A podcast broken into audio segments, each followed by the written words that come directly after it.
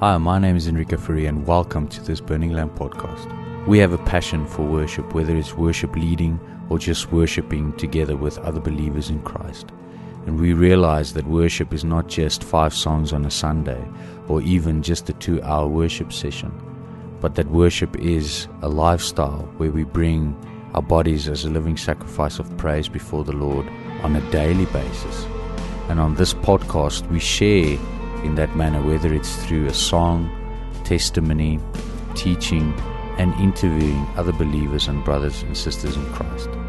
So welcome to this Burning Lamp podcast and enjoy this episode. Well, I would like to thank each and every one who has tuned into this podcast today, and thank you for taking the time to set apart a moment or a couple of minutes to listen to Burning Lamp Podcast. And I would like to encourage you to share this message with your friends. Remember to subscribe to our channel. And you are lucky if you tuned into this one, because it's my first interview on this podcast with a dear friend and brother-in-law of mine. And I have the amazing honor to chat and ask him a couple of questions today. Gerrie Steenkamp, the lead pastor and visionary of Deo Victoria Church in Newcastle. Gerrie, welcome on our show. Thank you, Henrico. It's really a privilege to chat with you and just have this conversation with you. Yes, like in Afrikaans, I would say meiswaar. Meiswaar. Meiswari. So it's nice to chat with you. And yeah, Afrikaans, English, which way do you want to go? I think for our listeners, we'll try and stick with English as much as we can. We are both actually quite well Afrikaans speaking people, grown up in Afrikaans homes. But I think we're going to give it a try to do this in English, if it's okay with you. Yes, let's try it. And I know that your audience will be very forgiving. And so... Gerrie, it's an honor to have you on the podcast, and you're really a guy that I honestly look up to. And I want to encourage all you guys listening to really go on Deo Victoria's Facebook page and follow Gerrie's teachings. And I think, is it on YouTube as well? Yeah, our sermons is also on YouTube, our Sunday sermons. Yeah, so go following him there. Gerrie, I just love the angle of how you see things. You know, it's always nice to like this now, chat to you about topics and about church and about life, and just to also hear in your calming sort of laid back wisdom way how you share your perspective of certain things, which I know when it comes out of your mouth, it's always well thought through, even if it's at that moment. I don't see you as a guy that just which I honor. I don't see you just as a guy that just speaks and just drops an opinion on the table. But I really see you as a guy that really ponders and also thinks about the consequences of what you're going to say, whether it's positive or negative. So I really honor that, and just the way and your vision for people, your desire, and we'll probably hopefully we can touch a bit on that. But your desire to see people go forward and really reach their full potential is something I do admire of yours. But I can go on forever. But just tell maybe the listeners a bit about yourself. Maybe you don't need to go in too much detail, like the hour and the time that you were born and whatever. But maybe in short, like where you grew up and where you actually realized that you were called for ministry, and maybe how that path played itself out to where you are today. Yeah, Henrico, that's a lot of questions. I hope I remember everything and that I can answer everything. But firstly, I want to say I also honor you, especially. I think as a very good and solid spiritual leader as well. I can see it in your family, because we as a family obviously gather quite a lot together, and I can see that in your life. And I honor you also as a spiritual voice in this generation for our country, and that God is really using you, and that excites me about even this podcast, but also what lies ahead for the podcast that will follow even after this. Oh, thank you, Swari. So I appreciate it. So yeah, I grew up in a very small town down in the Western Cape, Touws Rivier, and then we moved. I was about 10 years old. We moved to Worcester, and there also in the Boland area. Beautiful place. Yeah, very beautiful. I love the mountains. I love that place. I really love that place. Yeah, I actually matriculated there in Worcester, and I remember I gave my life to the Lord when I was really young. I actually grew up in the AFM church. I've known church all my life. I've slept in the church. I've slept under the chairs. I've slept on top of the chairs. Yeah, all my life, and then. I think I was about the age of 12. I gave my life to the Lord, I would say for the final time. Because when you're young, you tend to do it every second week, you know. You tend to say, okay, now, yes, Lord, I'm sorry, I sinned again, you know. Especially on a young age, yeah. You know, when you're 7 or 8 years old. And then at the age of 12, I can still remember that night. There was a interdenominational gathering in Worcester, and that night I walked out and I received just Jesus as Lord and Savior of my life. So then I went to high school. I had a very interesting high school journey because I wasn't part of the popular group when it comes to all the parties and things like that. But I wasn't radical for Jesus. I was the in-between guy. Please don't ask me about Jesus or about church or about anything. And we were a few friends that our interest was sport, so we loved sport. I played rugby and cricket and so on. And then, to the end of grade 10, I actually went through a very spiritual difficult time, if I can put it that way. That's placing it actually softly. So within a few months, I didn't believe in God anymore. I would consider myself to be an atheist at that time. I was a little bit. I didn't want to share it with my parents, so they still encouraged me to go to church. And I was actually one of the small group youth leaders. Wow. And I didn't believe much of the Bible at that point. But I decided, okay, I'm still going to do this thing, and I'm going to read from the Bible. I'll read to my small group. As long as they are happy and as long as their parents are happy, I'll do that. And then at the end of grade 10, we in the AFM, they used to have like these, all the different churches of the Western Cape used to come together, and that end of that year, I can still remember, they had also a youth camp, if I can put it that way, and youth services. And at that stage, I just said, "Oh Lord, I'm not sure if you're there, but come and show yourself to me."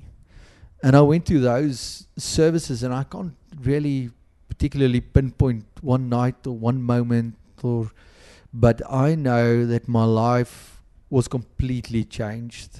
Wow. in those services. And that's where I felt that God called me. I remember that very clearly, that one of the nights the pastor prayed for me, and I also just felt this overwhelming presence of the Holy Spirit. And it doesn't always happen that way, I know, but I experienced the overwhelming presence of the Holy Spirit, and I also fell to the ground. And while I was lying there, I very clearly heard a voice saying, "You've asked me enough to receive. Now I want you to give what you have received." Wow. And I was about, just before I turned 17. And I got up there and I realized that there's something different. And then the last 2 years of my school life was just an amazing journey of being on fire for God, and in our youth group and in our city and so on. And So in grade 10, you gave your heart to Jesus again. Again, I did. And that was the last time, you know.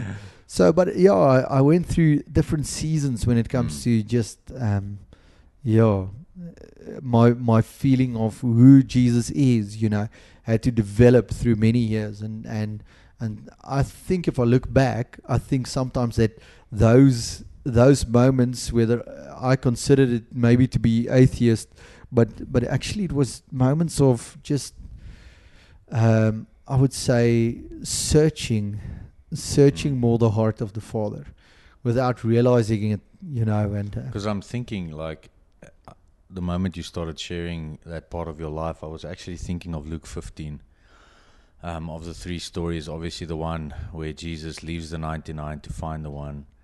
And I just realized how he's just so persistent, you know, and his love just constantly chases after us, even though it's not like he's offended by you at that time of your life, not choosing him and actually moving away from him a bit, but just how his relentless love of just saying, I'm not going to give up on you, you know, Gerrie, I'm just coming for you, man, and there's nothing you can do about it. Yeah, it's so true, Henrico. That was one of the strangest things that I went through when I felt that I'm an atheist, and when I got over it, I experienced that, yes, there is a God. But then the enemy started with a new lie. So his new lie was, yes, there is a God, but he doesn't love you. Wow. Yes, there is a God, but he doesn't care about you. You've messed up completely. You and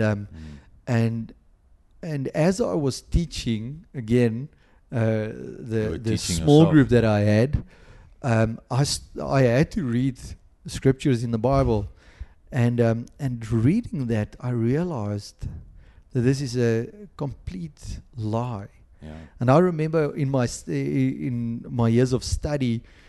Studying theology, I remember that our practical theology lecturer, he used to say to us, you know what, isn't it strange when you're not yet saved, before you meet Jesus, the enemy will always tell you you're good enough, you don't need Jesus. But from the day that you get saved, that you give your life to Jesus, he says the enemy changes his strategy. Then suddenly you're never good enough. Wow. He will always tell you you're not good enough, you know. So true. Yeah. So that's part of my journey. And then, so what happened after high school? You went to Rau or UJ in Joburg? Yes. In those years it was still Rau, the Rand Afrikaanse Universiteit, just before it became UJ.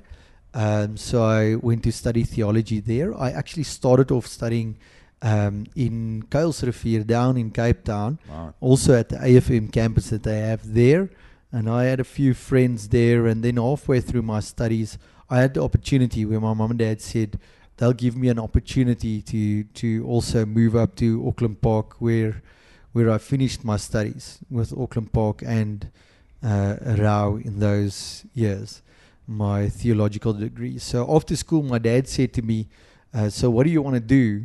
And I said to him, well, I don't know, but I know I want to do something for God. And he said to me, well, I've got an opportunity to, at this stage, to help you financially with a degree to study. And if you say that to me, then you're going to study theology. That's it, you know. So then I started my studies and I finished it at Rau. Wow. Yeah. So I know it's at that stage of your life, would you ever have thought that you'd be where you are today, like leading a church, being the visionary of a church? Well, and obviously now in a pandemic that we find ourselves in, leading a church, being a leader, and really having a deep influence in people's lives? Or is it something like, just how do you see life in going forward? Is it like, because the question that I have gotten in my life is, where do you see yourself in 5 years' time? There are some people that obviously can answer that question, but a lot of people, including myself, can't answer that question. Yeah. So, I mean, did you at that stage have any idea what God has planned for you, or was it more just like I needed to get the degree, or did it actually start panning out and you were actually seeing God in that journey and where you were going to? Yeah, Henrico, I think while I was studying theology, I really put my heart into it. So even when we studied different religions, because it's part of your studies, part of missiology, I decided to really put my heart into it. So I had a bit of a different approach to that. When we studied Buddhism, for instance, I studied it like it is the truth. I didn't study it to say I just want to give them an answer. When we studied Islam, for my assignments for Islam, I remember a friend of mine and myself, we actually made an appointment with a head imam in the Western Cape.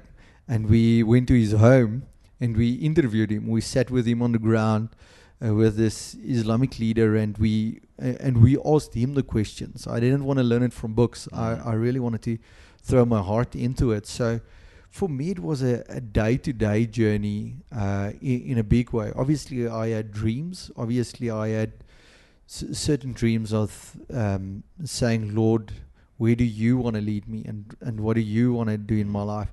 Now, I always thought I would love to become part of a charismatic church with a big team where I'm just one of the guys. I didn't really consider that I would become the lead pastor that quickly, you know. But yeah, it was the way that God led every single step along the way. You know, He just led me in this direction. Yeah, I can't really say I had this 5-year plan or 10-year plan as well. You know, I always try. That's the thing about me. I really try and work out a 5-year plan or a 10-year plan. But yeah, it doesn't always work out that way. But there's a few moments in my life I think that was defining moments that helped me to where I am today, especially when I look back over the seasons in my life. But 5-year and 10-year plans, I would have never imagined it. And I must say, being in this pandemic, I led this church as the senior leader from the beginning of 2019.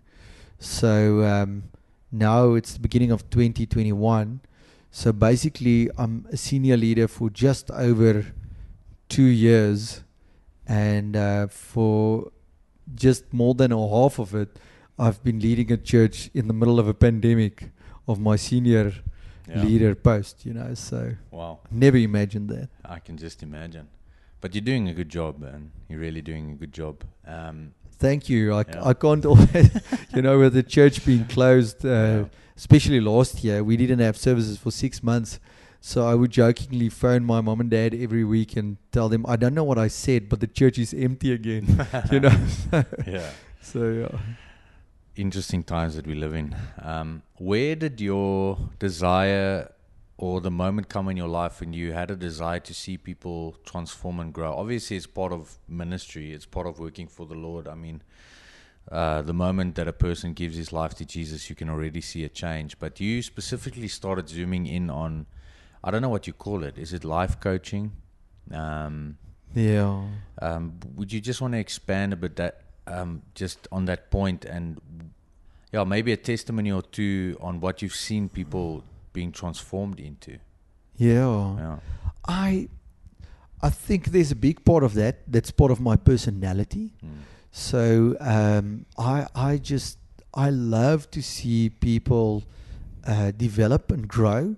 And if I have to think back on my life, I remember I loved maths at school. So I would help my friends after school with maths, you know, which I realized, I thought it's normal.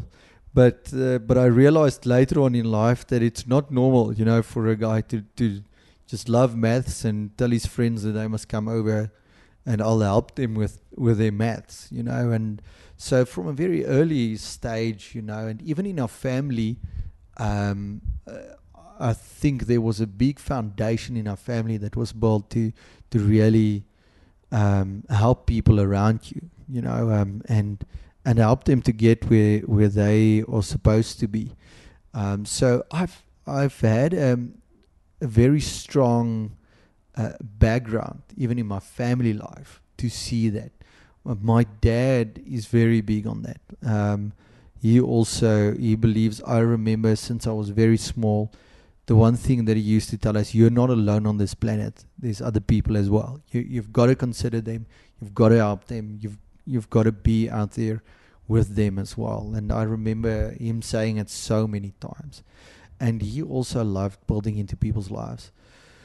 But also, I must say, the youth leader that I had, you know, even going through those difficult stages in my teenage years, the youth leader that I had, Christopher, was a brilliant youth leader, and he had so much grace for me. I mean, I really, even though I was on fire for God, I made many mistakes. I think relational mistakes, personality mistakes, so many mistakes. If I look back, I don't know if I would have given myself those many chances. But he really, he always said to me, Gerrie, the biggest success in life is not what you become, but the people that follow you. If they can become better than what you are, that's the biggest success in life. And I think that was a big thing for me. And then I must say, from my family side, and I think maybe for your listeners as well, I always want to tell them that a family is so important. Mm. I remember my grandmother used to, she used to, both my grandmothers actually, they used to build that into me when I was 4 years old. So from my earliest memories is prayer memories. And they would take me into a room and say, we've got to pray for these friends of theirs. I'll never forget. My one grandmother took me into the room one day. I was 4 years, just over 4 years old. And she said to me, we've got to kneel down and we've got to pray because friends of theirs, Dan and Tani Boris, yes, I remember them. They had a farm in the Kalfinia area, and it was very dry. And my grandmother said to me, we must pray for them for rain. And she knelt next to the bed next to me, and I started praying, and just in my childlike way. And she got up and she left, and she just left me there, and I prayed for a few minutes by myself just for them for rain. And I got up and I went to play again. And she made a point of it to the next day give me feedback. So she didn't just ask me to pray. Yeah. She gave me feedback. So the next day, and this was her feedback, and I think it just encouraged me so much. She said, when Dan phoned, and they said, listen, thanks for the prayers. Please stop praying. Because we've got 4 dams on the farm. And 3 of them are full already, and the 4th one is going to be full. Wow! You know, just within that span of time. So those kind of moments was built into me at a young age. Both my grandmothers used to call me pastor from 4 or 5 years old. You know, it was just part of what they saw in me, and they spoke it into my life. And I think for grandparents, they have a big role to play in their children's lives. Really. That's amazing. I think even looking back at the encounters you had in high school, I was actually, when you started sharing that, I was thinking of the power of seed, you know, how God sows into our hearts from a young age, and how in the perfect season and the right time that seed starts growing and it bears fruit in our lives, you know. And it's like you say, even with prayer, growing up in church and whatever the case may be, somewhere in a season, God just knows when to send the rain on that seed, and for that seed to start growing and for us to start walking, you know, in what God has called us for. You mentioned a cool thing, family, and I want to congratulate you on your second born. Now on Christmas Day, on December 2020, the 25th, beautiful young boy by the name of Kian And yes. So Gerrie, is a father of two with a beautiful girl, Bernayki. She's six now, right? Yeah, she's six. This year. Turning seven, yeah. And then married to my beautiful sister. Yes. And I want to ask you, like, how important do you think it is to... It's one thing to be a leader out there and to be a leader in church and to run in front in church and set an example, but what's your take on home? You know, I always think of the saying where it says charity starts at home, and it's one thing that since I've become a father, God has really confronted me with this thing of I know you have a heart for the lost out there, and it's not wrong, and you have all these plans to reach all the people out there, but what about your own household? What about your kids? What do they see when they look at you? What do your wife? Yeah. So yeah, what's your take on leading in the house as a man? Because I think specifically in the times that we live in, I think we look at a generation that's totally lost, that's actually fatherless. Yeah. I think you can blame it on many other things, but I think fatherlessness is probably on top of the list when it comes to why things are going the way it's going. Yeah. So I just want to get your take and your view on how you live your life in front of your wife and your kids, and how you see that. That's maybe a question that you should ask them. You know, true. Let's get them in here quick. Yeah, but Henrico, I think for me, there's one thing that always stands out, and that is I always have to, and I regularly have to remind myself of this. I always have to remind myself about the only you things in life, and we forget about that, because only you can be a husband to your wife. Yeah. No other man can take that place, but somebody else can preach for me on Sunday. Yeah. Somebody else can do counseling. That's good.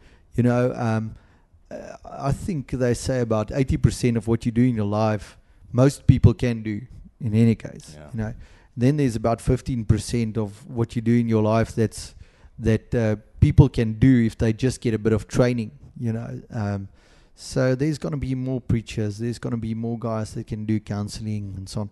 But then there's this few things in life that only you can do. There's no one else. Good. No one else can do that. And that is the biggest thing. I've got to remind myself the whole time and take myself back, because you get caught up in this life. You get caught up into ministry. You get caught up into all these things. And you've got to take yourself back to what can only you do.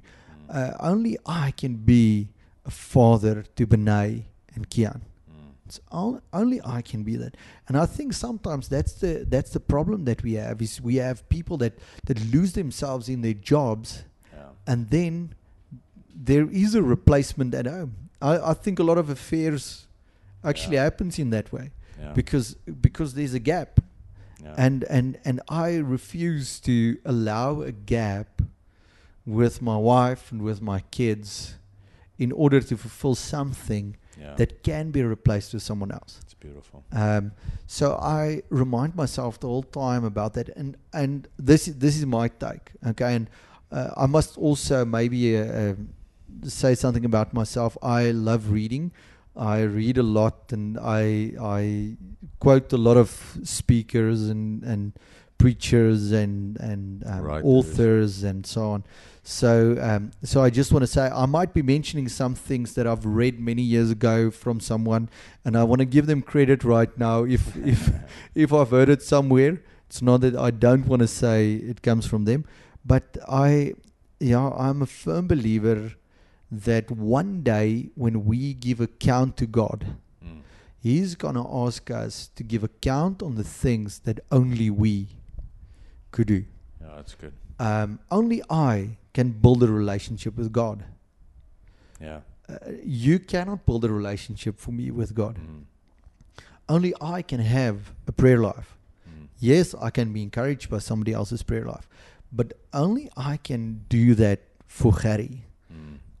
Only I can be a husband to my wife. Only I can be a parent to my children. only I can look after this body of mine.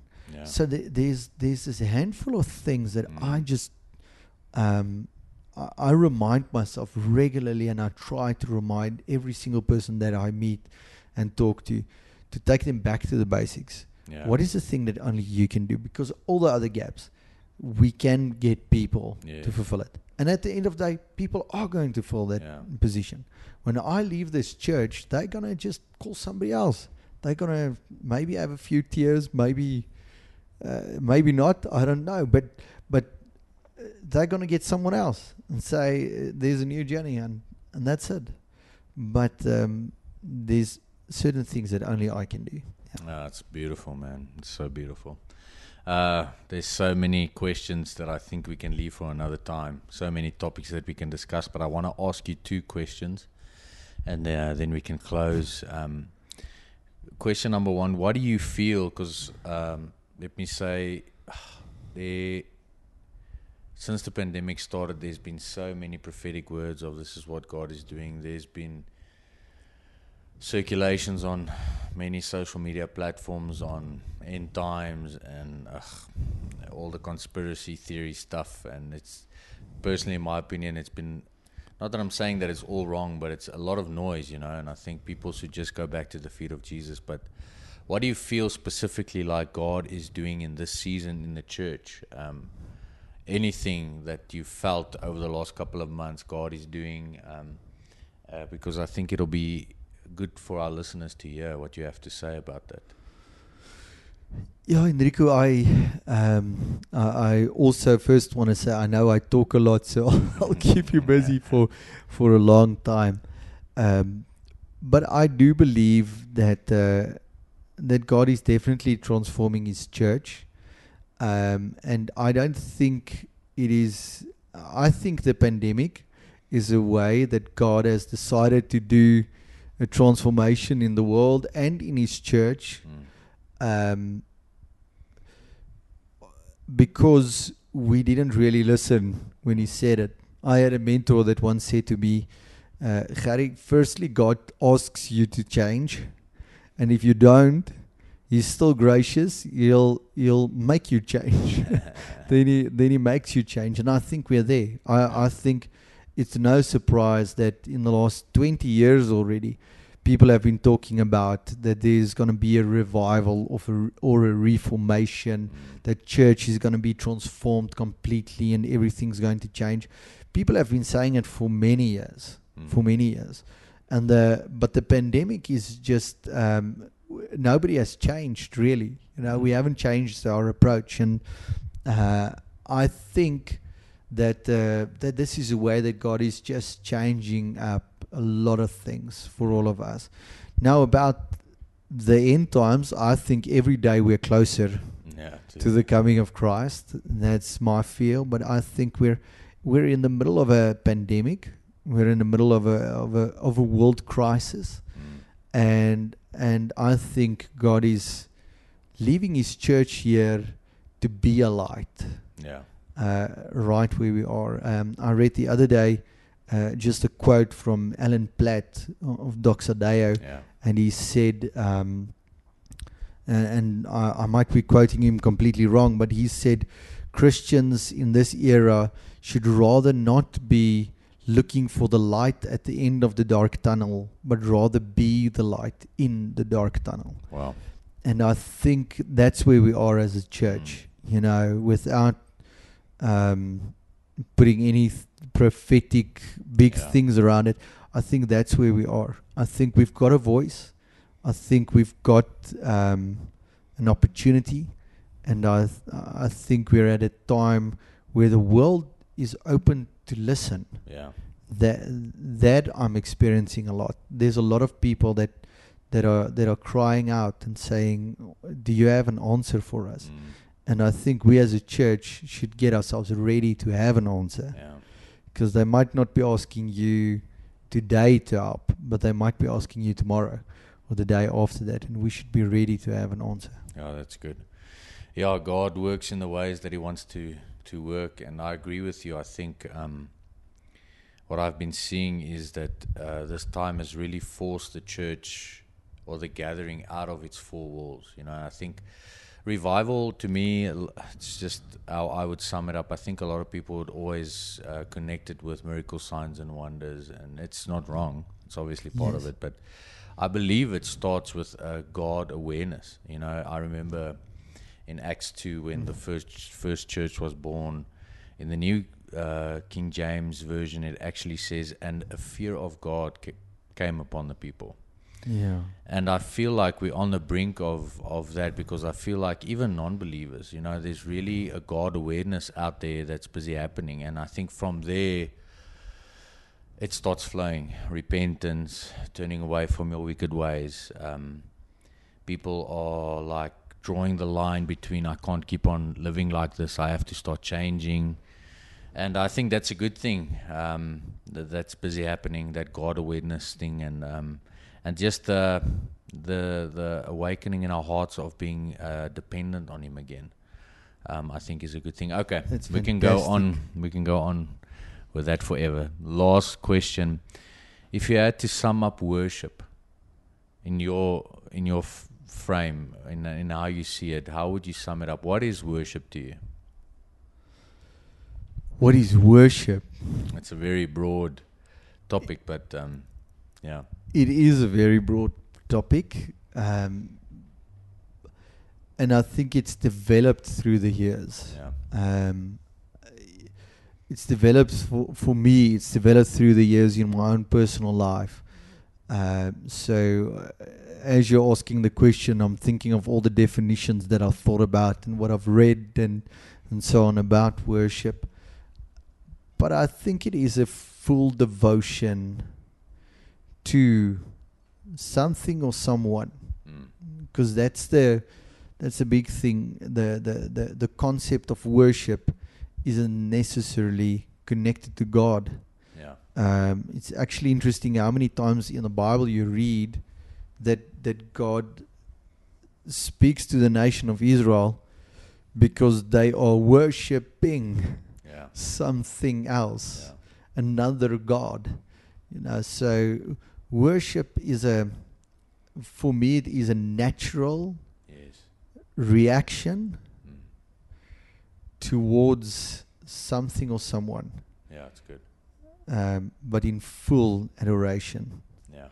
Yeah, it's the thing that you build your life on in a big way. Now I know that doesn't necessarily say about singing, or we don't really talk about singing now, but that's my feel about worship. One of my favorite stories in the Bible that I don't even think people might always connect it to worship, but it's actually a story that Jesus told when he said that the wise man builds his house on a rock, and the foolish man will build his house on the sand, because the rock, Jesus says, is, if you do my words, you will build on that's a wise man that builds on the rock. But if you hear my words and you don't do what I've asked you to do, then you'll be like a foolish man that builds on the sand. And for me, worship is that foundation, is the question, what do you build your life on? Yeah, that's good. That's worship for me. You'll naturally worship whatever you build your life on. Yeah. It will consume your time. It will consume your thoughts.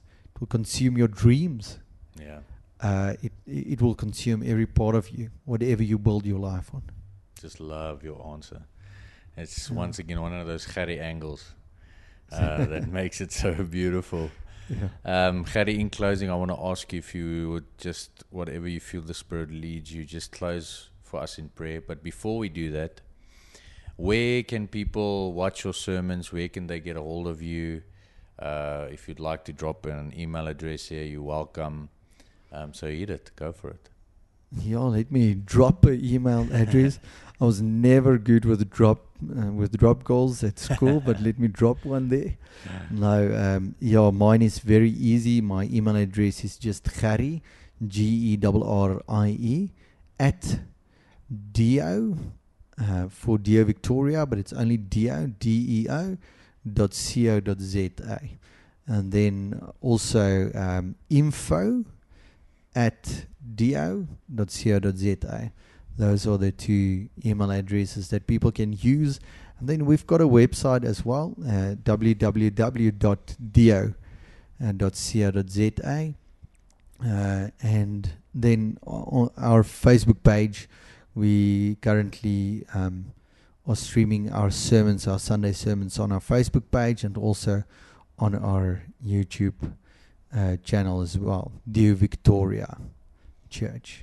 Awesome. Well, you have no excuse. I would like to encourage you to come in contact with this wise man. And if you are young and you don't know what to do with your life, come in contact with Gerrie. He has some creative ways in helping you just to get a bit closer to what God has called you for. So Gerrie, I'm going to give it over to you. You can close for us in prayer if you don't mind. And I would like to say thank you for joining me on my podcast. Thank you for what you are doing for the church, not just your Deo Victoria family, but also for South Africa, the influence you have in myself and Anya's life, the example you're setting, because that for me is part of worship, is really that devoted lifestyle, not just in front of the Lord, but in front of people, that doesn't draw them to you, yes, like Paul also wrote, but it ultimately draws them to him. So I would just like to honor you in closing before you pray. Oh, thank you very much, Henrico. And thanks for letting me be the first one on your podcast. It is really great. So yeah, in closing, I really want to say to you as listeners as well, the name of our church is Deo Victoria. And it's the Latin words meaning God's victory. And my passion, my heart, my prayer for you is that God's victory will become your reality.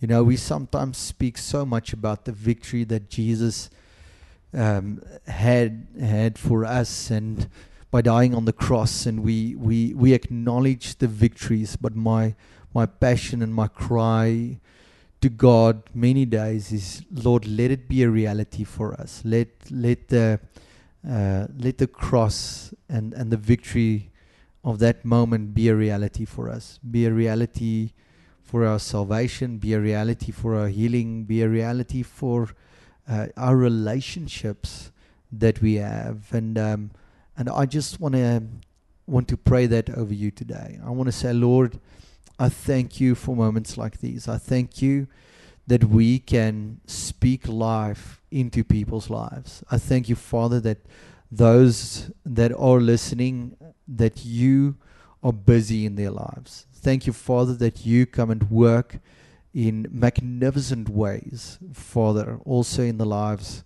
of the people that are listening. And Father, you know that the big part of my story in my life has been that my brain or my intellect has kept you and in a prison. I've imprisoned you in my thinking. And my prayer today is, Father, that just like you broke through the prison gates in my own intellect and in my own thinking, that you will break through the prison gates, Father, of those that needs to be broken through, Father. You know, Father, those that are not thinking much about themselves. You know about those that are constantly just believing the lie of the enemy, Father. And you know tonight, Father, every single person, Father, that is going through a season of depression. Father, whether they know it or not, Father, that feeling of, I am just not good enough. I have nowhere to go. I have no clue of what to do next and what the next step is to take. I thank you, Father, that you meet them right where they are, Father.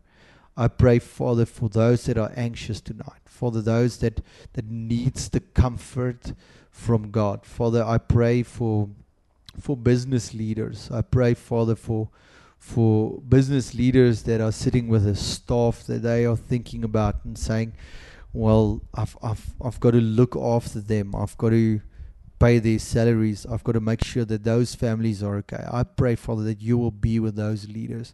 I pray that you will guide them, that you will take that anxiousness that they have, Father, and that you will just in this moment come and show again your power and your greatness in their lives. I thank you that your word says to us that you will do exceedingly abundantly more than what we ask or even imagine. And Father, when we read that verse, we know that you break through the walls of our thinking. You break through the walls of the things that we think is possible, and that you come and do even greater than what we can even imagine. And I pray this, Father, tonight. And I pray this, Father, for so many families, Lord. And then I want to end off, Father, and really say, Lord, will you restore relationships? Oh, Father, your word says that in the last days you will turn the hearts of the fathers towards the children, and the children's hearts towards their fathers. And my prayer is, Father, that you will restore broken relationships, relationships that's been broken between brothers and sisters, between family members.